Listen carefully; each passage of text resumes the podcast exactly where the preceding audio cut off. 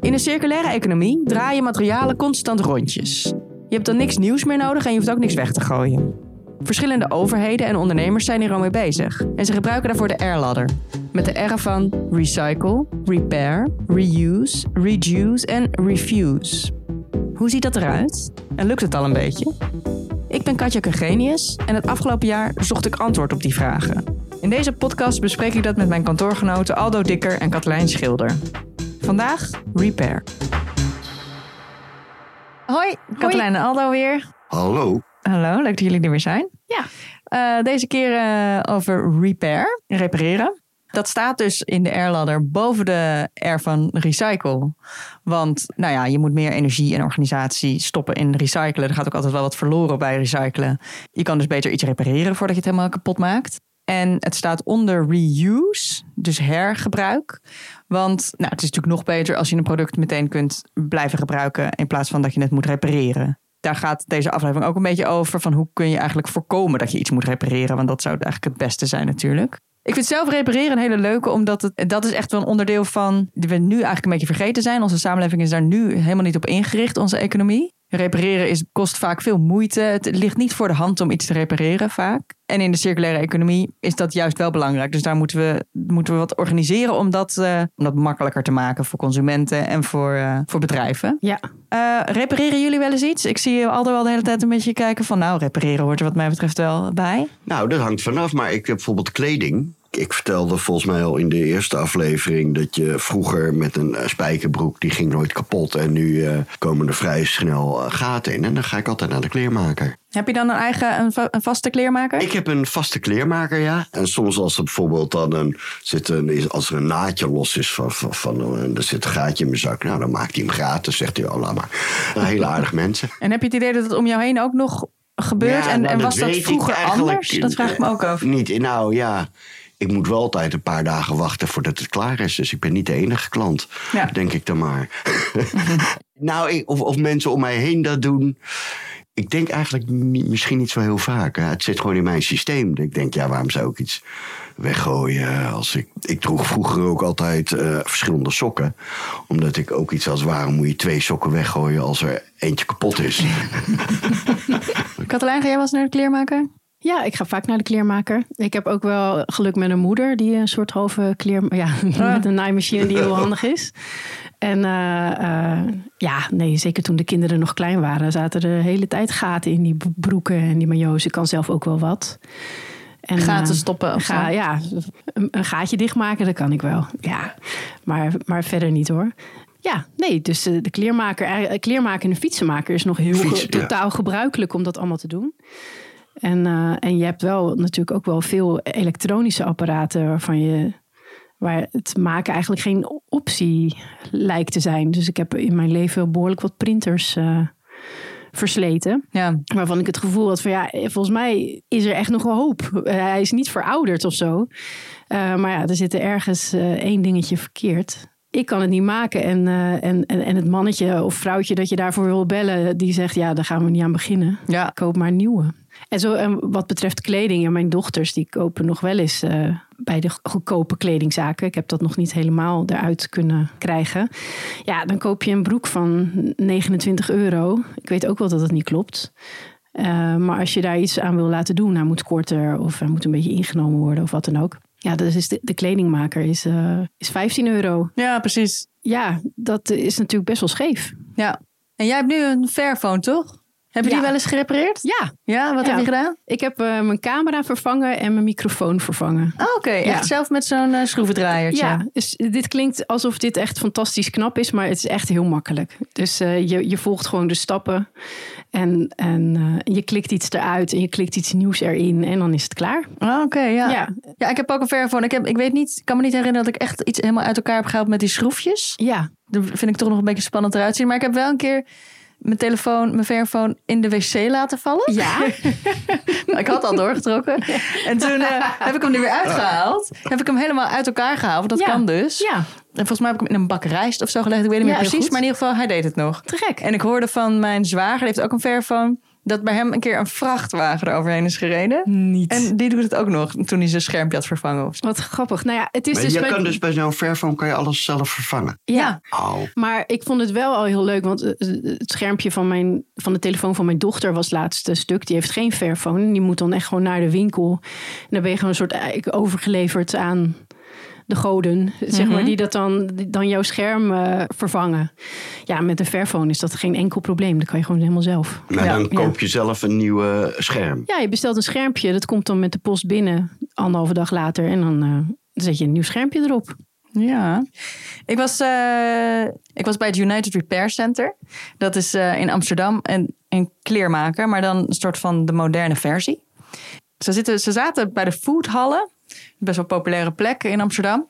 Dat ook een beetje gek is dat daar dan ineens echt onder een soort golfplaten dak zo'n rijtje naaimachines staat. Ja. Zij werken samen met merken. Dus zij werken met eh, Patagonia, die dat is de soort van de founding partner. Eh, dat is zo'n bergsport, outdoor kledingmerk. Zij bieden levenslange garantie trouwens. Ja. Dat vind ik echt geniaal. Dat, ken je dat van e-spec nog? Eh, Wij hadden vroeger altijd e-specs op school, zo'n rugzak. Ja. Die had ook levenslange garantie. Echt? Ja, dus dat doet Patagonia, heeft levenslange garantie. Maar ze werken ook met Decathlon en Scotch en Soda. En eh, dan kunnen dus klanten die een kledingstuk hebben gekocht... en wat gerepareerd moet worden... kunnen dat volgens mij via de winkel inleveren. Dan krijgen ze een eh, verzendlabel wat ze kunnen uitprinten en op hun pakketje kunnen plakken... zodat het direct naar dat United Repair Center gaat... en dan krijgen ze het ook weer teruggestuurd Ja. een week later. Dus dat vermindert een beetje de, wat je ervoor moet doen. Ja. Eh, en wat er ook wel eh, cool aan is, dat United Repair Center verzamelt ook de data van wat is er precies kapot, Ja. hoe hebben we dat kunnen maken,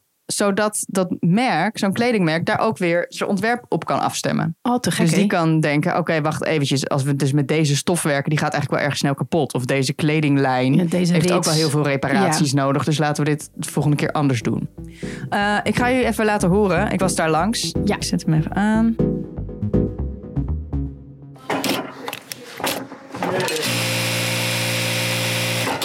Ik ben Ramzi en ik ben een kleermaker. Ik ben een kleermaker sinds misschien 30 jaar. Maar niet hier in Nederland. Ik was werken in, in eh, Syrië. Ik ben Mariam, ik kom uit Marokko. Eh, ik heb 20 jaar ervaring met modeontwerpen in Marokko. Ontwerpen. Antwerpen, ja. Hi. Katja. Tom. Hi. Ton is onze eh, operations eh, supervisor Dus- en Operations coordinator. coordinator, Ja. toch? ja, dus ik doe in principe samen met Hans. eh manager doen wij alles, zorgen dat alle reparaties goed gaan. Dat eh, wat binnenkomt ook weer op- correct naar buiten gaat, op goede kwaliteit gerepareerd is.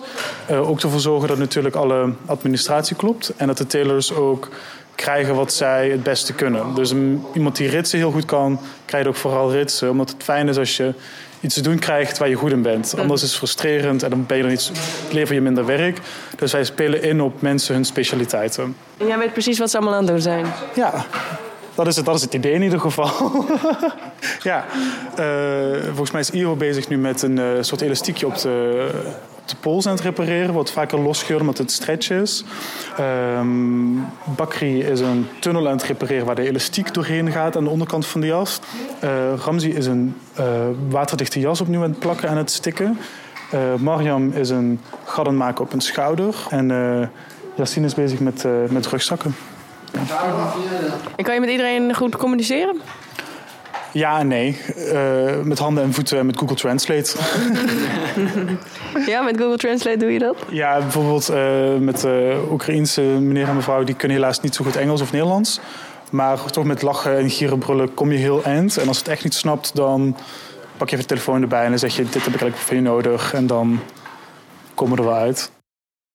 Ja. Eh, modern of niet modern? Wat vinden jullie ervan? Ja, het is eigenlijk, ja, dingen maken is natuurlijk niet modern. Dat is wat we altijd deden. Dus het is wat dat betreft terug naar wa- wat het, hoe het vroeger was. Ja. ja. Ja, ik, ik weet eigenlijk niet eh, ik, o- of ik wel helemaal snap wat nou inderdaad het, eh, het vernieuwende daar eraan is. Behalve dus dat een aantal, wat ik van jou begrijp, een aantal merken die verzamelen hun kapot kleding. En dat wordt dan bij zo'n eh, da- daar gebracht. Ja, dus het gaat via het merk. En Ja. daardoor, daardoor heeft zo'n kledingmerk ook zicht op wat er kapot gaat. Dat heb je normaal natuurlijk. Ja, en dat is, dat is kleding nieuw. dat, verkoopt. dat is dus het vernieuwende. Ja. Maar, ja, maar het, het zou ook eh, kunnen zijn. Maar goed, dat is als je een beetje advocaat van de duivel speelt.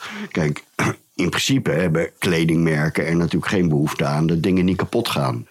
Want dan wordt er niks meer opnieuw eh, Ja. eh, verkocht. Dus eh, je zou ook kunnen denken van nou, als wij nou weten wat snel kapot gaat, Gaan we daar meer van verkopen? dan gaan we er daar meer van verkopen. Ja. Nee, snap je? Eh, Ik, ik, ik ben niet. ehm, ja, ons systeem zit nou een beetje zo in elkaar dat, dat dingen vooral niet zo lang mogelijk mee moeten gaan. Dus de, begrijp ik het goed dat de bedrijven betalen deze, dit initiatief of niet? Nou, in ieder geval bij dat Patagonia, want zij hebben dus levenslange Ja. garantie. Dus zij betalen sowieso dan als er begrijp iets ik wel kapot het is. belang om te zorgen dat dingen niet kapot gaan. Ja. Ja. Nou, de, de oprichter, Tami Schweigler heet hij. Mhm. Die zegt, ik krijg nu best wel veel eh, interesse vanuit andere kledingmerken. Die Ja. ook willen kijken voor... eh, het ligt een beetje aan waar ze voor kiezen. Ze kunnen natuurlijk kiezen voor vijf jaar garantie bijvoorbeeld. En dan, of eh, reparatie tegen lagere prijs. Nou ja, er zijn dus meer merken die wel geïnteresseerd zijn in zich bemoeien met de reparatie van hun Ja. In het begin zeggen ze, oh, maar dat, dat levert ons minder klanten op. Want Ja. die mensen die dus iets laten repareren, gaan niet iets nieuws Ja. kopen bij ons. Ja.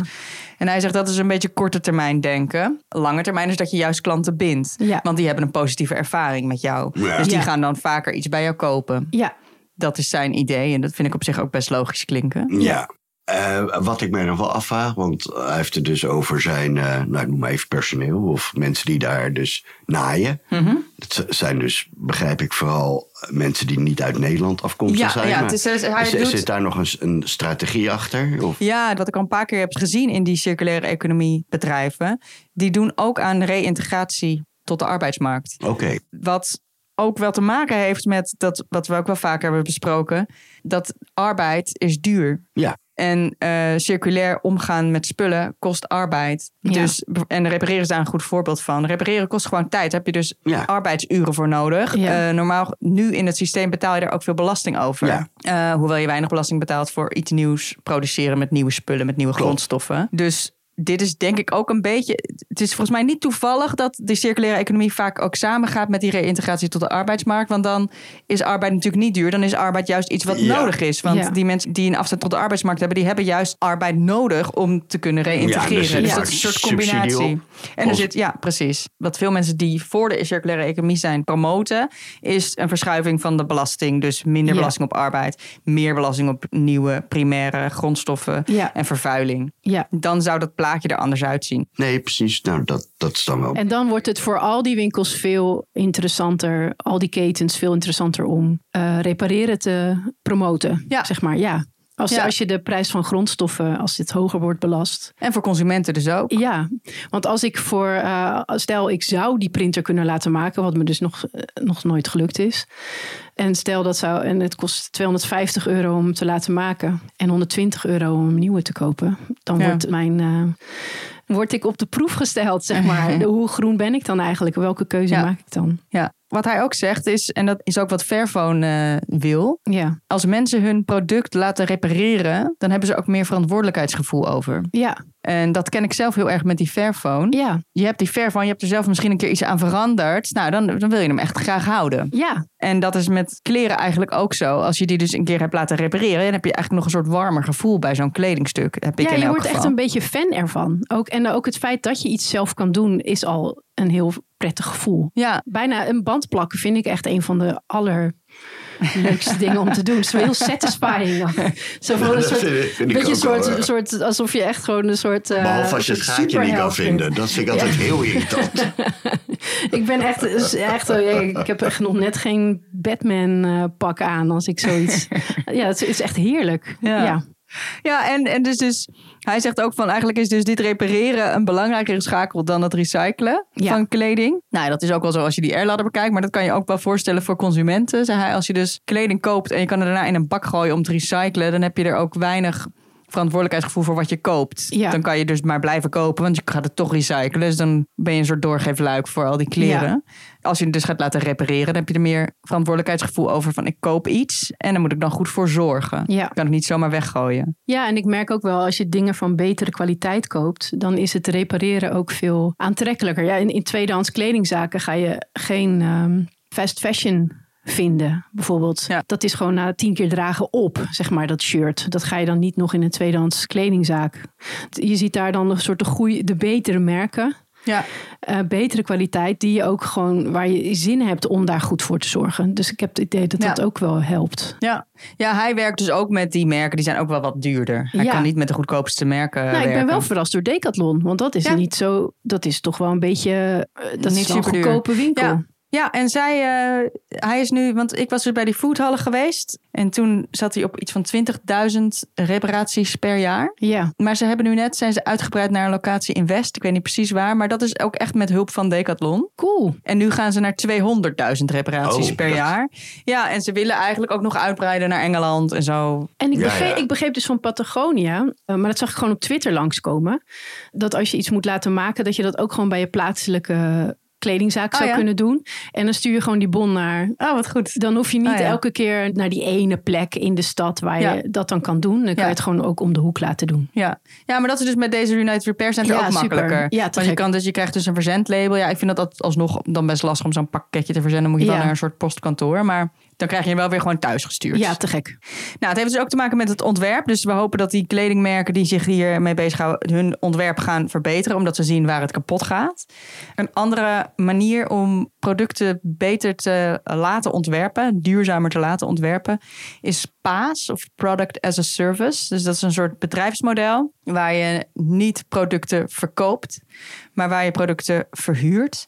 En- Een soort lease. eh, ja, een soort leasen. Dat bestaat natuurlijk al langer. Vanuit commercieel oogpunt wordt dat gedaan. Er wordt een soort constructie bedacht dat zo'n verhuurder daar gewoon geld mee verdient. Maar in dat, het echte product as a service, zoals dat in de circulaire economie past, is de producent van een product, blijft eigenaar van het product. Hij verdient daar natuurlijk ook wel geld mee. eh, want dat moet als je een bedrijf wil, eh, wil runnen. Maar het is vooral, dat is dan vooral zo opgezet met het oog op een duurzamer ontwerp. Want als je dus als de producent eigenaar blijft van zijn product, is hij erbij gebaat om het zo te ontwerpen dat het niet kapot gaat. Ja. Dat als het kapot gaat, dat hij het dan makkelijk kan repareren. En dat als het niet meer te repareren is, dat hij het in ieder geval kan recyclen. Ja. Dus er dan nog steeds nog iets aan heeft. Ja. Dus hij blijft verantwoordelijk voor wat hij heeft gemaakt. Nou, dat zijn de verschillende bedrijven wel al, al, al wat langer hoor aan het uitproberen in Nederland. Het blijft lastig. Er zitten allemaal haken en ogen aan zo'n bedrijfsmodel. Bijvoorbeeld de financieringskosten, de investeringskosten. Want je hebt, als je dus een apparaat of een, eh, een product gaat verhuren, dan moet je dat wel eerst zelf aanschaffen of maken, en waar veel geld in zit. Als je het dan verkoopt, dan heb, je, dan heb je de verkoopprijs zo afgestemd dat je dan in principe uit de kosten bent. En dan ben je ook klaar. Dan trek je je handen Ja. ervan af, dan is, het, dan is het plaatje rond. Als je het verhuurt, is dat plaatje pas rond na eh, een veel langere tijd. Want mensen gaan dat met een abonnement per week of per maand betalen. Dus dat duurt veel langer voordat je die, die investeringskosten terugkrijgt. Dat maakt het ook weer lastiger om te lenen bij een bank. Want die mensen die betalen het per maand terug, maar die kunnen ook nog eens opzeggen. Het is een flexibele contractduur. Dat is wel nog ingewikkelder voor banken. Nou ja, daar zijn al dus allemaal hobbels waar zo'n paasbedrijf eh, tegenaan loopt. Een van die paasbedrijven is Bundels. Zij verhuren al eh, acht, negen jaar wasmachines. En ook drogers en koffieapparaten. En ik heb de oprichter daarvan gesproken. En die vertelde ook dat het dus best lastig is. Dat het echt niet, eh, niet vanzelf gaat. Hij is niet een paasbedrijf dat zelf zijn producten ontwerpt. En dus het ontwerp kan aanpassen. Hij koopt in. Ja, ja, en dat, dat- doet hij dan bij eh Miele. Ja, want ja. eh, hij is ervan overtuigd dat is, dat is een familiebedrijf. Dat staat voor kwaliteit. Die Ja. machines, dat zijn degelijke dingen. Die gaan ook niet zo snel kapot. Ja. Nou, ik zou hem even laten horen over hoe ingewikkeld dat eigenlijk is. Marcel Peters eh, uit Waalwijk. Ik heb in 2014 bundels opgestart. Ik had toen net mijn tweede dochter gekregen. En die eh, chirurg die haar ter wereld heeft gebracht, die zei nou gefeliciteerd meneer Peters. Haar levensverwachting is 120 jaar. En ik had die dag daarvoor een uh, workshop gedaan over de circulaire economie uh, bij mijn vorige werkgever Essent. Een van de onderwerpen was welke metalen, welke materialen op aarde, wanneer zijn die op? En, en toen kwam er eigenlijk uit dat de meeste materialen die we nu heel veel gebruiken over 50 jaar gewoon op zijn als we zo blijven kopen, gebruiken, weggooien als we nu doen. De gemiddelde wasmachine die ging vroeger 20, 25 jaar mee. Maar als je er eentje kocht in de jaren 70. De gemiddelde wasmachine die je nu koopt is na vijf jaar helemaal afgeschreven. Nou, we zijn nu winstgevend. Uh, en van daaruit kunnen we, weer, kunnen we weer verder groeien. Maar de reserves die we nu opbouwen, die zijn nog heel beperkt. Daar kunnen we geen design van een nieuwe wasmachine van betalen. Ja. De business is nou eenmaal afhankelijk van een hele hoop verschillende schakeltjes. Bundels heeft niet alles zelf. Geen autootjes om apparaten te vervoeren. Uh, we hebben geen reparaties, uh, mensen die wasmachines kunnen repareren. Daar maken we allemaal gebruik voor van partners. En ook die partners moeten voor de lange termijn erin zitten en mee blijven doen de circulaire economie staat of valt, en vooral product as a service, staat of valt bij collaboration, bij samenwerking in de keten. Ik heb altijd tegen Miele gezegd van, uh, ze hebben nooit, nooit iets toegezegd overigens, maar als ik nou 3000 apparaten in de maand inkoop, kunnen jullie dan een apart apparaat voor mij ontwerpen. Waar niet meer uh, 58 knopjes uh, op zitten, waar je aan de achterkant gewoon een klepje kunt open doen om paar belangrijke componenten te vervangen zonder dat je dat hele apparaat uit elkaar moet schroeven. En dan zeggen ze van ja, misschien als je, eens, als je eenmaal zover bent dat dat interessant wordt. Maar op dit moment zijn die ontwerpen zoveel duurder. En ja, als jij maar uh, 100 apparaten in de maand afneemt, dan gaan wij daar niet mee, uh, mee aan de slag. Ja. Want we moeten er een hele productielijn voor optuigen. Zij zijn gewend om 4000 wasmachines per dag te produceren. Ja, handig of niet handig, zo'n uh, dit systeem wat hij probeert? Nou ja, uh, kijk, waar, jij het natuurlijk in eerste instantie over had, dat was dat producenten verantwoordelijk worden voor hun eigen product. En dat hij, hij is eigenlijk een soort tussenpersoon. Mhm. Mm -hmm. hij, hij koppelt en hij, hij koopt dus wasmachines in en die verhuurt die. Ja.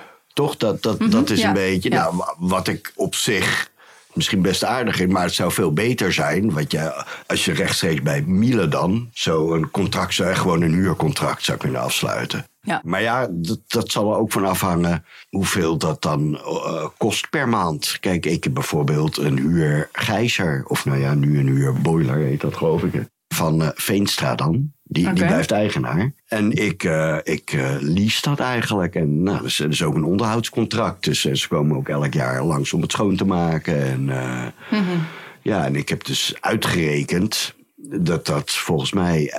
nou, dat, ik, volgens mij kan ik er iets van twintig jaar mee doen... voordat hij eigenlijk...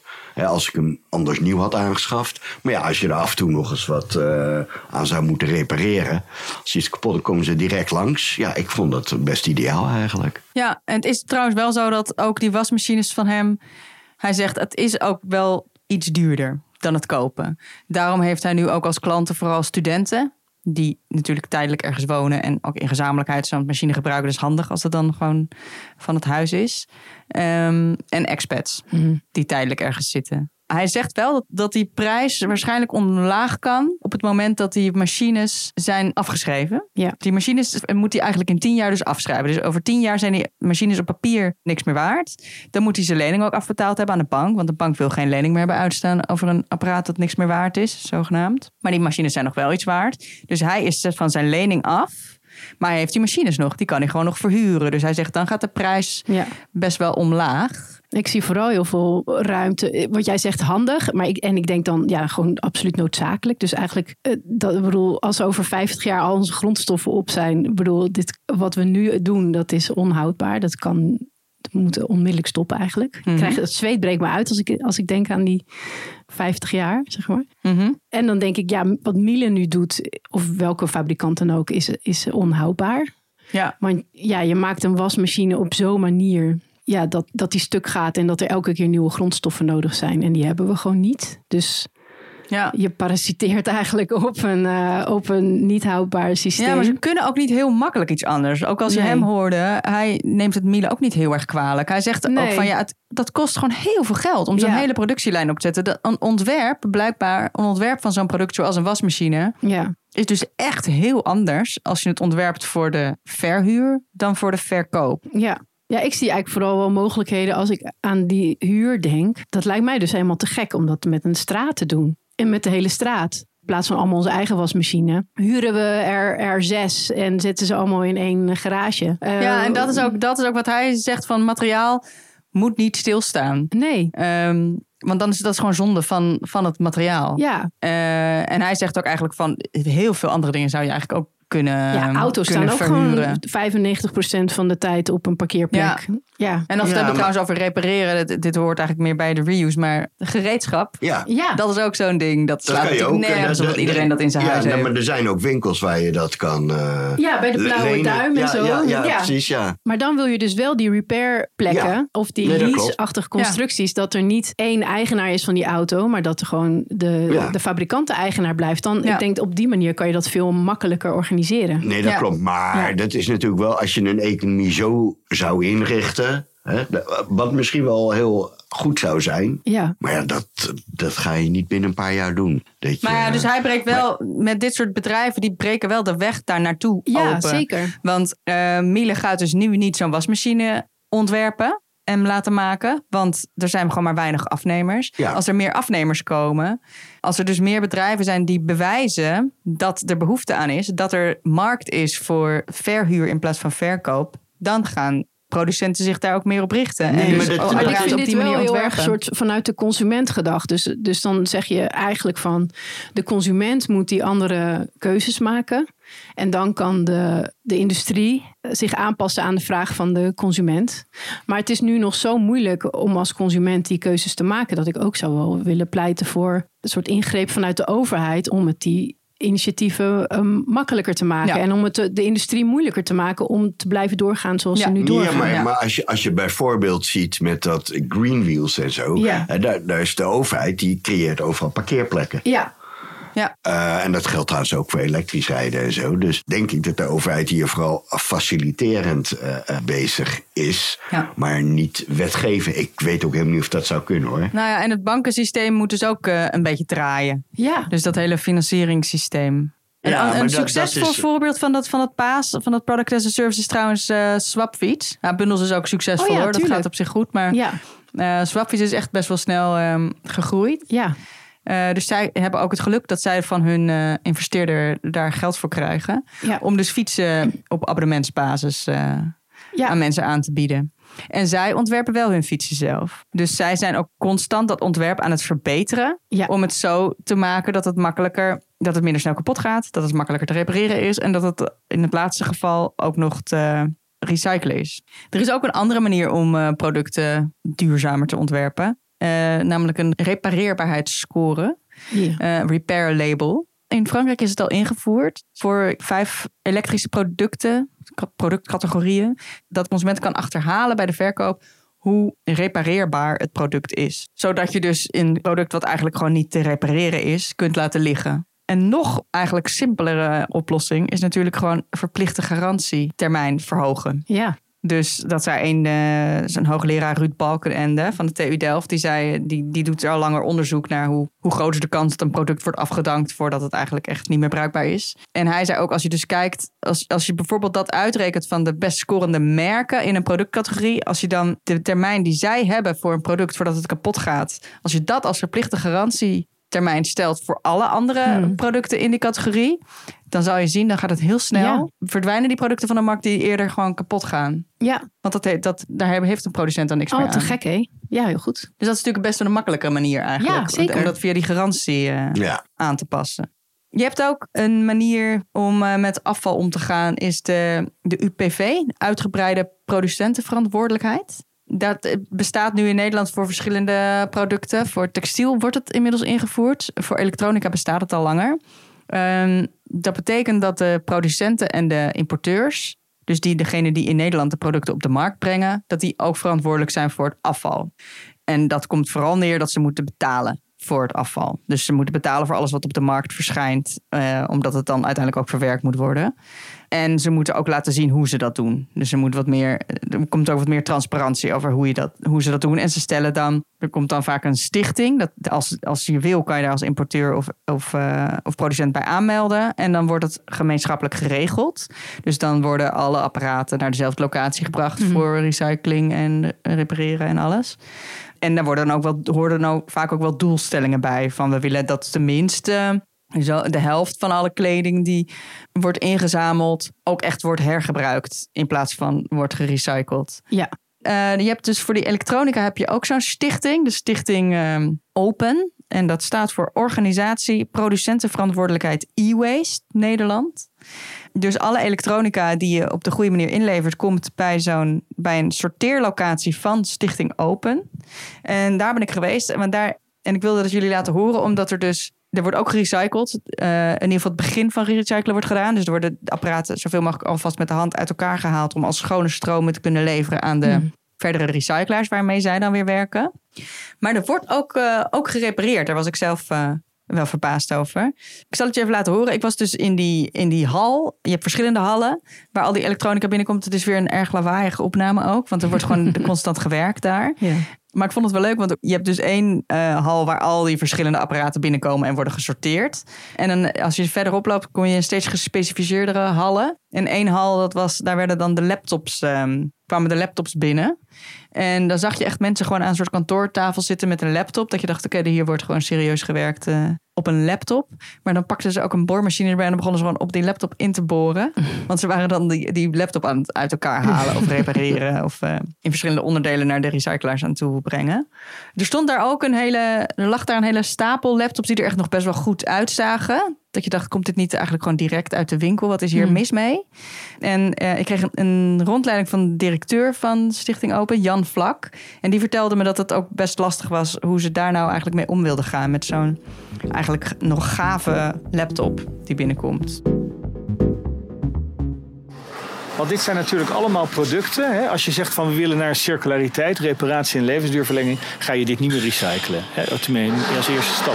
Dan ga je gewoon ook laten testen van kunnen we dat gewoon nog gebruiken. Wat is er dan kapot aan en wat kan je dan repareren? Want nu weet ik dat met name webwinkels die hanteren zo'n lijn. Hè? Alles onder de 150 euro, daar kan je eigenlijk bijna niks mee. Dus als dat kapot is of, of van een consument terugkomt, wordt het doorgedraaid. Nou, dat willen we niet. Uh, Europa komt ook met, uh, gelukkig eindelijk met regelgeving om dat aan te pakken. En dan moet je dit gewoon eerst kijken of je dat weer opnieuw kan gebruiken. Oké, maar dat gebeurt nu dus nog niet. Nee, daarom. Nou ja, so, uh, wel in een aantal gevallen, maar niet, uh, niet altijd. Hangt ook een beetje van nou ja, wat dan de webwinkel als klant dat wil. Ja, dat wist ik nooit. Dat je ook dat er een hele handel is in alleen zeg maar de bovenklep. In het, het, dus Ja, je ja. ziet de laptop als één geheel, tenminste ik wel. Maar er is een hele handel in dan schermen die kapot gaan, dat je die dan kan vervangen. Ja, Nou, ja. dat wordt dan in dit soort uh, locaties uh, ja, eigenlijk voorbereid en geleverd. Ja, ja, ja. Reparatie is natuurlijk ook handarbeid. En we willen met elkaar levensduurverlenging om zo min mogelijk uh, afval te creëren. Dus apparaten zo lang mogelijk gebruiken. Nou, betekent werk. Nou, als je dat goedkoper maakt en grondstoffen uh, duurder maakt, nou ja, dan krijg je dat prijsmechanisme en dan zou je dat inderdaad uh, ja, stimuleren. Zeker voor de reparatiesector. Wil je meer reparatie van de grond krijgen? Ja, dan moet je dat gewoon goedkoper maken. En dan zal je sneller zien dat mensen geneigd zijn om een, een, een wasmachine of een stofzuiger te laten repareren. Maar wat ook belangrijk is voor dit soort locaties, hier vindt ook sociale reïntegratie plaats. Dus wat wij ook proberen te combineren is die sociale en die circulaire economie te verbinden. Uh, uh, mensen uh, met een afstand van de arbeidsmarkt of die andere problemen hebben gehad, die reïntegreren hier. Je kan op deze manier natuurlijk ook heel mooi ja, werk bieden voor mensen die anders dat helemaal niet zouden kunnen doen. Ja, dus dit is weer, dit is eigenlijk ook weer waar we het al over hadden. Hij heeft het over die, die verschuiving van belasting. En dit is ook weer zo'n plek waar mensen met een afstand tot de arbeidsmarkt uh, werken. Maar dus ook laptops repareren. Dus, uh... Ja, nou kijk, ik, ik, wat mij net te binnen schoot. Ik had ooit uh, gekocht zo'n magnetron oven grill in één. En uh, nou, dat ding ging kapot. Uh, toen was het, uh, ja, het is met tijdmechanismen. Nou ja, maakt niet uit. Dus ik heb het, het zat nog garantie op. Dus ik uh, bracht het terug naar de winkel. Coolblue. oh ja, jij wordt gesponsord door Coolblue, geloof ik. Nee, en nou, die brengen het dan naar, dus fabrikant was Samsung, mag ik dat zeggen? Ja, mag ik zeggen. En ehm, En toen vervolgens, en want dan gaan ze het zeg maar repareren. En vervolgens krijg ik dus na twee weken of zo een weekbericht van... je kunt een nieuwe komen halen. Hij was dus kennelijk, was het waarschijnlijk duurder om hem te repareren... Ja. dan mij een nieuwe geven. Terwijl zo'n ding helemaal niet zo goedkoop is. Nee, en wat die man zegt, van dat bij heel veel eh, bedrijven dingen onder de 150 euro die worden teruggestuurd. Bij de webwinkels, ja. Bij de webwinkels die worden eigenlijk sowieso eh, Ja, eh, gaan die niet richting de consument terug. ja. En volgens mij is dat dus met heel veel producten Dat is zo. toch bizar? Ook bijvoorbeeld met kleding. Ja, Als je dus kleding... En dat wordt dus heel vaak... Wordt er dus kleding besteld in Ja. verschillende maten. ja. Eh, dan kan je het passen thuis. En Ja. wat je dus niet past, stuur je weer terug. Nou ja, ik weet niet wat precies de percentages zijn. Die zijn niet echt bekend. Ja. Maar het is in ieder geval niet heel uitzonderlijk... om kleding die teruggestuurd wordt ook gewoon te vernietigen. ja. Oh ja? Want ja, want eh, het kost eigenlijk dan meer, ook weer omdat die arbeid dus wordt belast. Het kost dan meer geld om een kledingstuk weer helemaal goed schoon te maken, haartjes eraf te halen, knoopjes dicht te doen, op te vouwen en weer in een nieuw zakje te steken. Ja. En opnieuw op de website aan te bieden. Dan om het maar gewoon kapot te maken. Ja. Nou, dat vind ik echt absurd. Ik Ja. dat. Ja. Eh, dank jullie wel weer. Nou, het was me weer een waar genoeg. Dit was aflevering 3 over repair. Wil je meer weten over het circulair maken van specifiek één materiaal? Op Vrij Nederland vind je artikelen per materiaalsoort. Plastic, elektronica, textiel, voedselresten, beton of ons riool. Veel dank aan Hans Poel voor de eindmixage en conceptbewerking. En natuurlijk aan Katelijn Schilder en Aldo Dikker. Tot de volgende aflevering.